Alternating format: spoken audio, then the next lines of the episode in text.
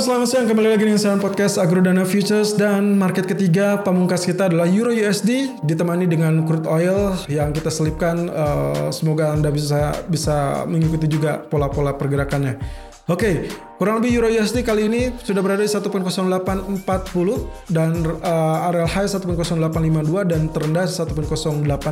Setelah dua hari sebelumnya terjadi penurunan cukup signifikan di tanggal 6 itu sampai 1.0780 dan di tanggal 7 itu turun sampai 1.0764 tapi berhasil rebound di 1.0832. Jadi untuk hari ini kalau kita lihat potensinya karena dua hari terakhir dia sudah mengalami penurunan, kalau lihat Anda candlenya itu membentuk pola yang mirip dengan uh, lebih kepada bentuk uh, tweezer bottom ya. Jadi kalau itu yang terjadi, maka kita harus mencari area buy untuk kali ini. Area buy-nya bagaimana? Area buy-nya sayangnya akan relatif tertahan terlebih dulu 1.0838. Jadi itu sebabnya 1.0852 ini agak-agak relatif riskan kalau Anda buy di sini. Kita lihat di grafik H4-nya akan terjadi kalau kemarin kalau kita bicara tentang uh, penembusan sudah semua terjadi, berarti kita ganti Fibonacci retracement-nya. Detailnya Anda bisa langsung saja cek di channel YouTube kami, Agrona Futures Official.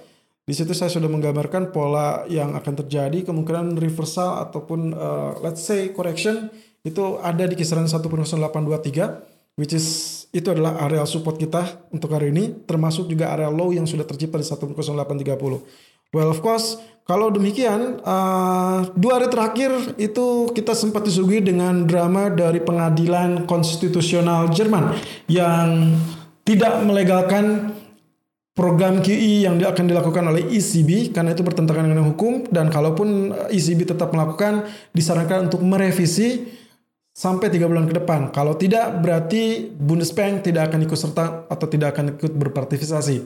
Ya kemarin ada statement dari Christine Lagarde sebagai presiden ECB dan dia mengatakan bahwa ECB akan melakukan hal yang terbaik terkait wabah pandemi global ini yang mengikis kepada outlook ekonomi hampir ke semua negara termasuk juga zona Eropa. Jadi kemungkinan potensinya kalau saya rasa, kalau saya mengartikan itu berarti statementnya saya tangkap sebagai ECB akan tetap berjalan meskipun tanpa Jerman. Apakah ya atau tidak? Hmm, agak-agak meragukan memang karena satu sisi Jerman ini adalah negara ekonomi terkuat di di zona Eropa setelah Inggris keluar dari zona Eropa ya.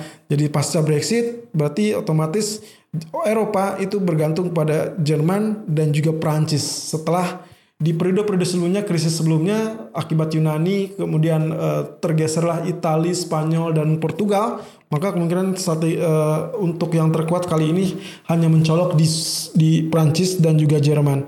Kalau memang ternyata ECB melakukan QE tanpa Jerman, well kita lihat apakah dia sangat kuat atau tidak.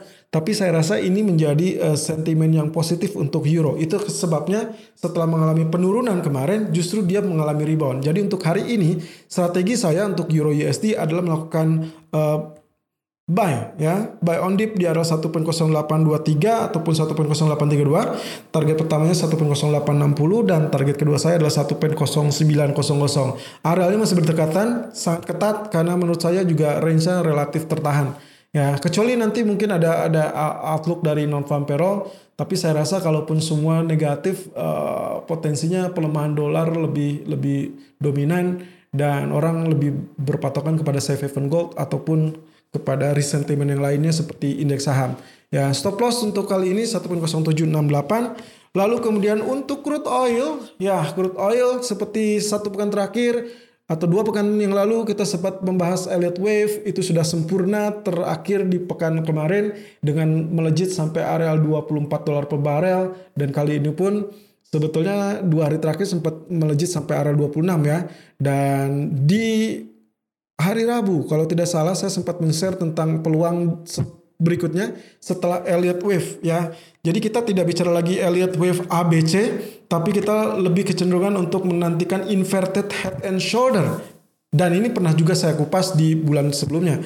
Kalau ternyata uh, pola pembalikan arah yang akan dinantikan setelah Elliott Wave adalah pola uh, yang kita sebut dengan inverted head shoulder. Dan itu sudah nampak ya Uh, kita bisa lihat pola penurunannya. Tapi di sini adalah wave ABC yang sebelumnya itu kita gabungkan jadi satu wave, jadinya kita sebutnya pola A.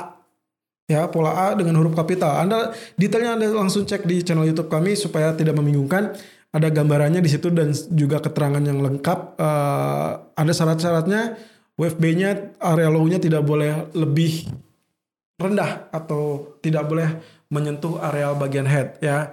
Dan tentunya konfirmasi yang sangat sempurna kalau neckline-nya ditembus. Neckline-nya kapan? Nah, yang jadi masalah right shoulder-nya ini kita belum belum memastikan apakah ada penurunan kemarin di area 22 itu sudah maksimum atau belum. Tapi untuk hari ini saya rasa dengan adanya dua candlestick terakhir yang menunjukkan potensi bearish, berarti hari ini akan cenderung mengalami penurunan ter terlebih dahulu. Jadi kurang lebih strategi saya untuk hari ini saya sell terlebih dahulu di 24.05 ataupun 24.15 target pertamanya 23.50 dan target kedua saya adalah 22.99 dengan stop loss di area 25.00 setelah itu kalau memang dia sudah terlanjur menyentuh 22 ataupun 21 itu lebih bagus itu alternatif untuk melakukan atau mulai melakukan buy untuk kategori inverted head and shoulder. Kurang lebih seperti demikian teman-teman.